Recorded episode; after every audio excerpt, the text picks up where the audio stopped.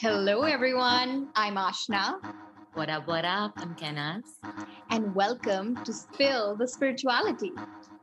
We're going to be talking about life. We are bringing spirituality down to the dirty, nitty-gritty, everyday life stuff. Through our own personal experiences, our own hard life pit slaps, and everything in between, we're going to be talking about how at the end of the day, spirituality just begins and ends with you. So what do we pledge, Kenas? We pledge. We solemnly pledge. We pledge to be our true, authentic self.